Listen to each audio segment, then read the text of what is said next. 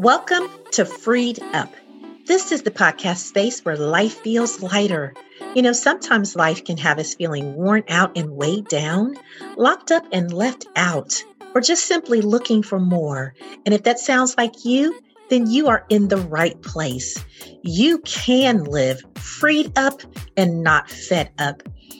Well, listen, guys, this is the time of the year where I take a little bit of a break. And so I'm taking a little bit of a sabbatical away, but Freed Up still goes on. And today I'm excited to air an episode that we did on identity a couple of years ago that's still relevant today.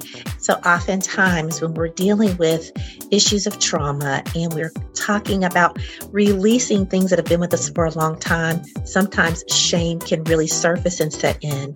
So listen into this episode on identity, and I hope that you're encouraged to know that you are valued and you are loved.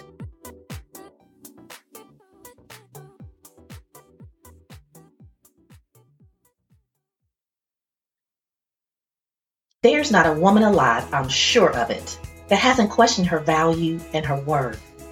There's not a woman that you and I know that has always felt good about every part of herself. And you probably can't name one woman in your squad that has not compared herself to another woman.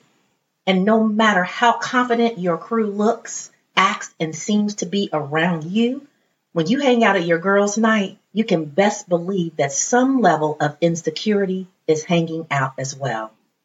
Women everywhere are trying to discover their authentic selves the best way they know how and yet this process often trips us up instead of making us feel freed up. Dove is a leading global beauty brand that has initiated multiple projects to help women celebrate their natural beauty and their authentic and unique selves.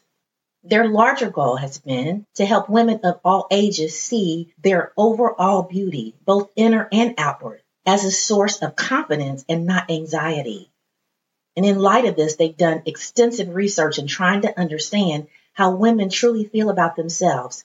And they've also implemented solutions to support their campaign for building women's confidence and esteem.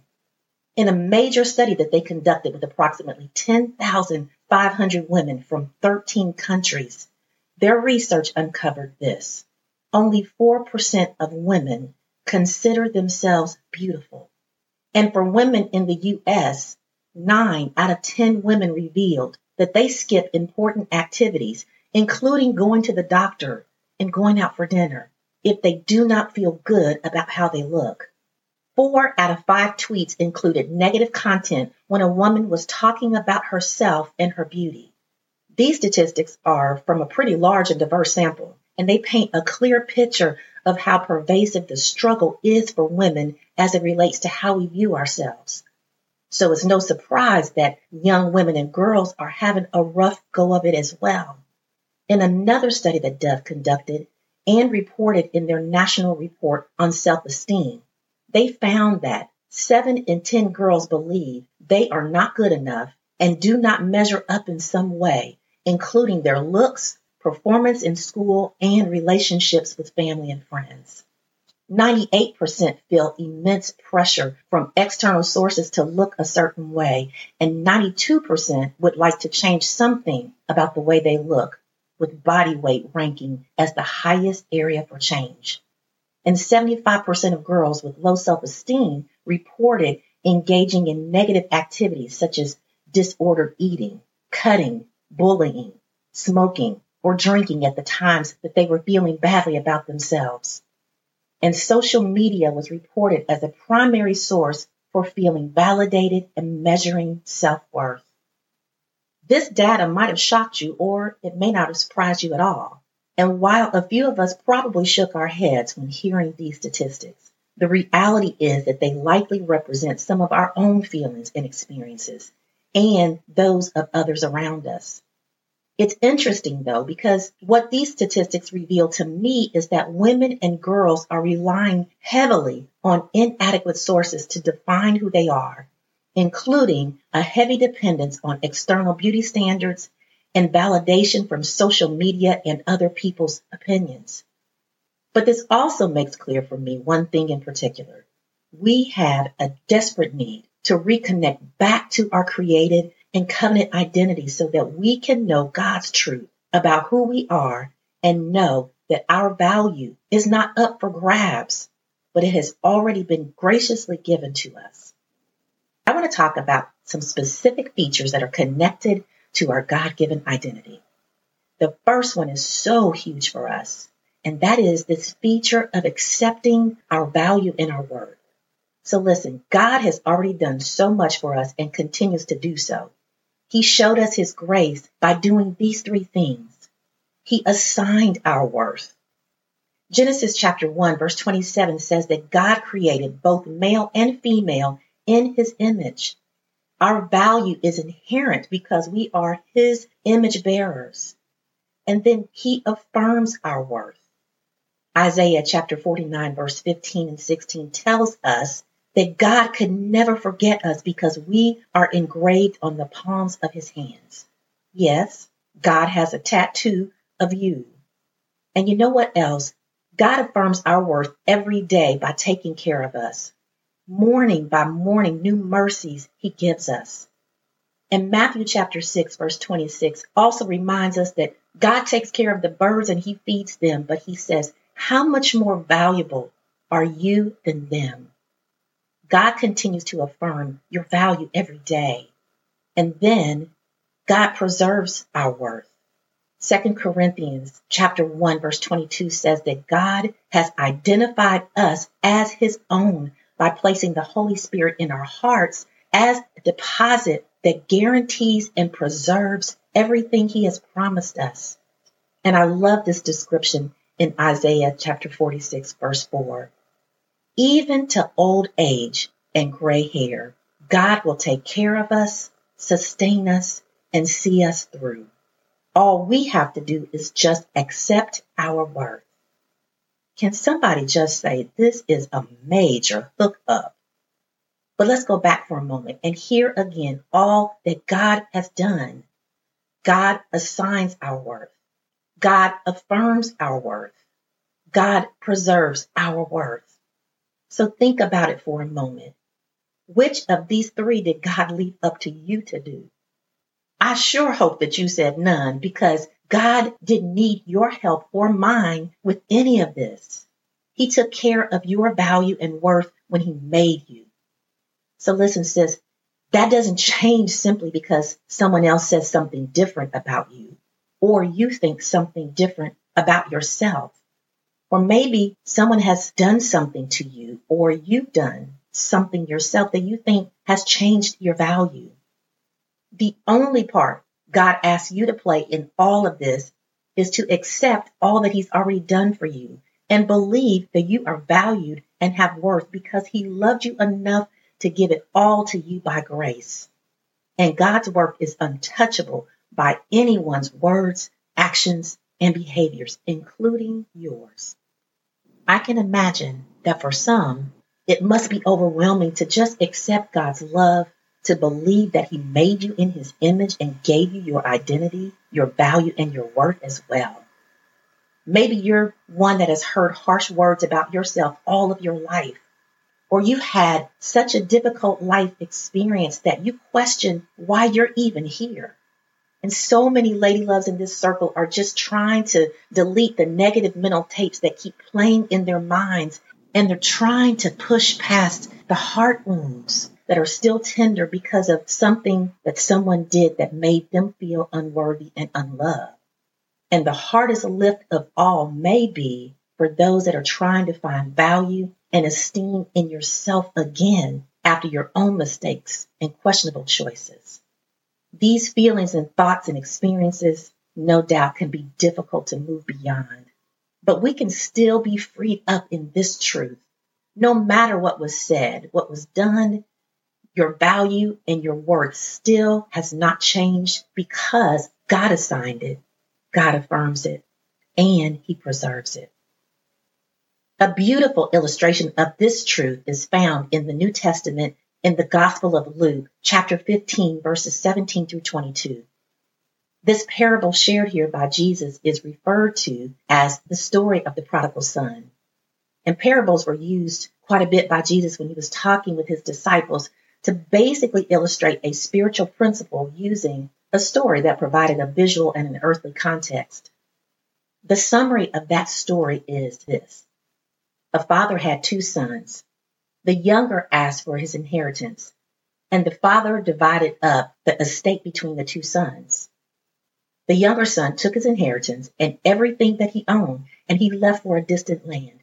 And while he was there, he wasted everything that he had been given through his inheritance. He spent it living a wild and a frivolous lifestyle. And after he had spent everything, a famine came upon the land and he had nothing. He was destitute. So eventually he started working as a servant for a citizen of that country. And as part of his job, he had to feed their pigs. But being destitute, he had nothing to eat. And he was so hungry that he desired to eat the food that the pigs were eating. And yet nobody offered him anything. And at some point, he had an aha moment.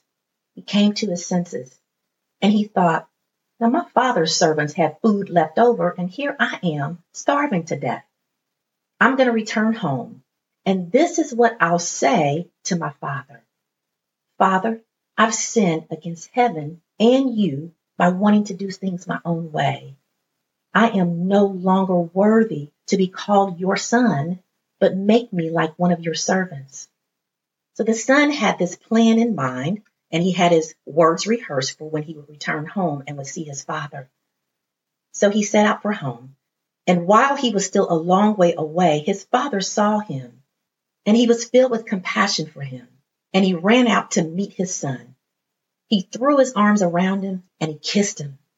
And so the son starts out with his rehearsed speech. He says, Father, I've sinned against heaven and against you. I'm no longer worthy to be called your son. But before he could finish what he had planned to say, his father says to his servants, Quick, come bring the best robe and put it on my son. Put a ring on his finger and sandals on his feet. Let's have a feast and let's celebrate his return home. Ooh, y'all, this story gives me so much joy because tucked so neatly and powerfully in the midst of these important themes about grace, forgiveness, and restoration is the affirming and preserving of the son's value and worth. See, this son had left home after demanding his inheritance before it was time to receive it. And then he chose to live in a reckless and an irresponsible way. And after he came to ruin, he had to live in the consequences of his behaviors. And that caused him to question his worth.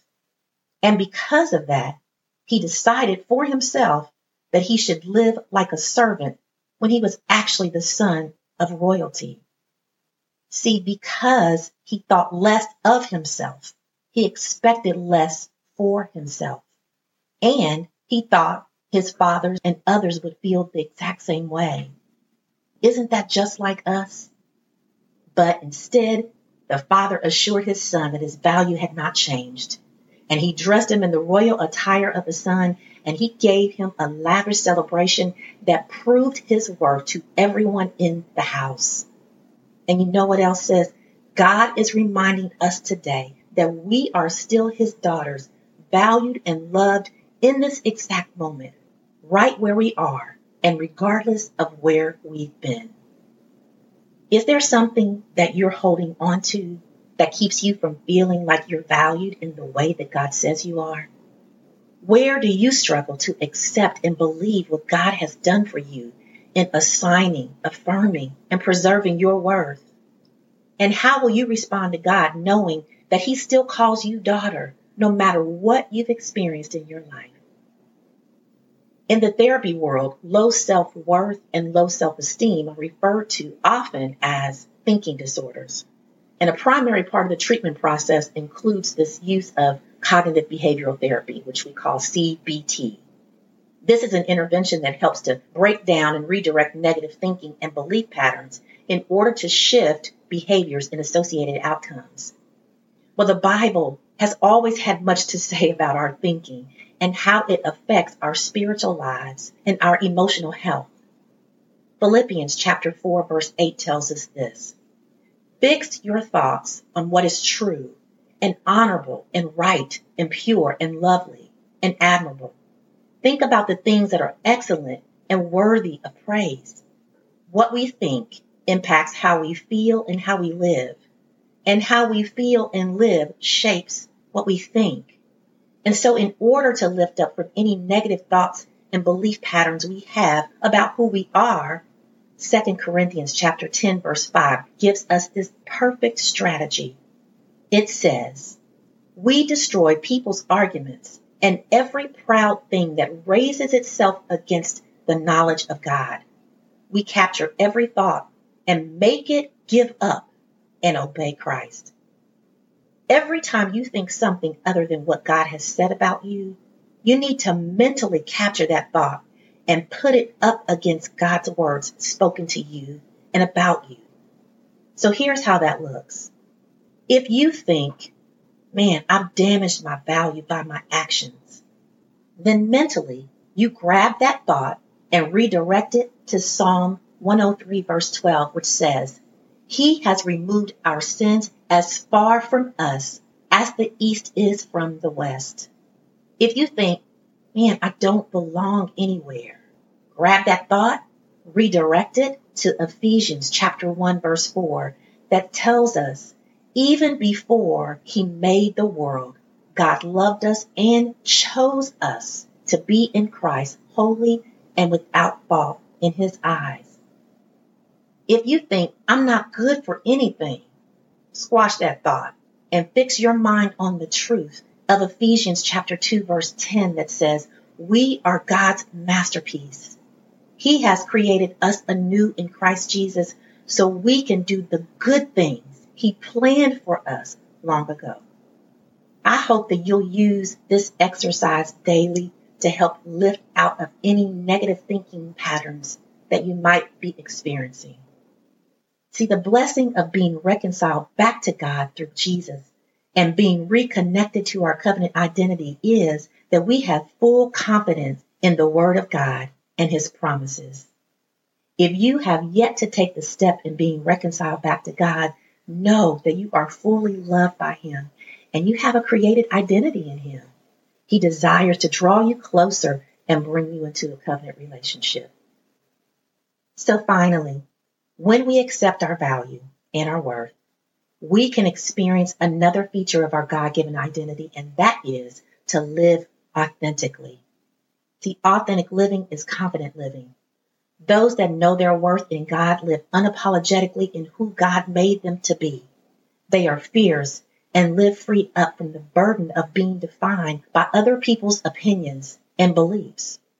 And this is so important because when authenticity is lacking, a disconnect has occurred between who a person really is and who they are trying to be for others.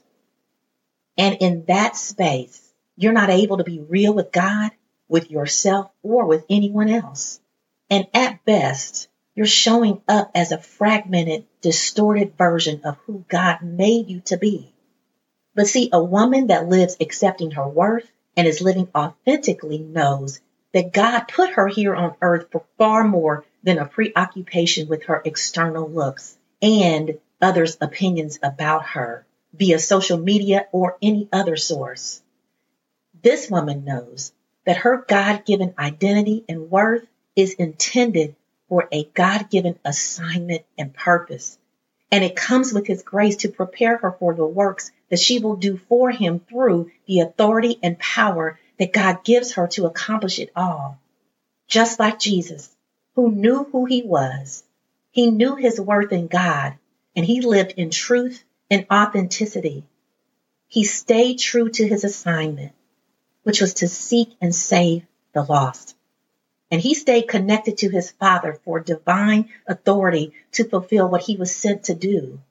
And because he completed his assignment, God rewarded him in a big way.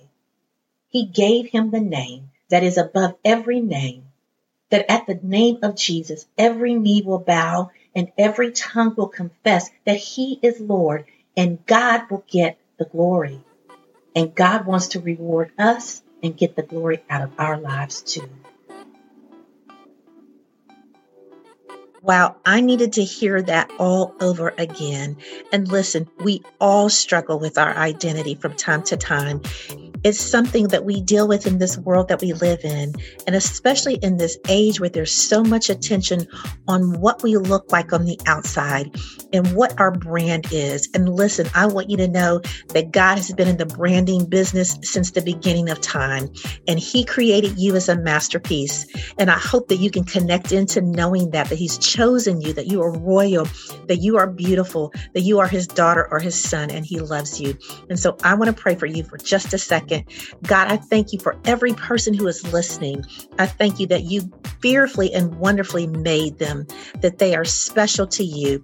I pray that we will always remember that our identity is in you. And you have already told us who we are. We just need to believe it and walk in faith, knowing that no matter what other messages we hear, we are valued and accepted in you. And we thank you for giving us the very essence of who we are. And we bless you in Jesus' name. Amen. Well, listen, y'all have a great next two weeks, and we'll be back again with something very special for you to hear from God's heart to yours. Remember, you do not walk this path alone. I am walking right alongside with you, as well as the whole Freed Up family. God loves you. I love you. And make sure you take care of you.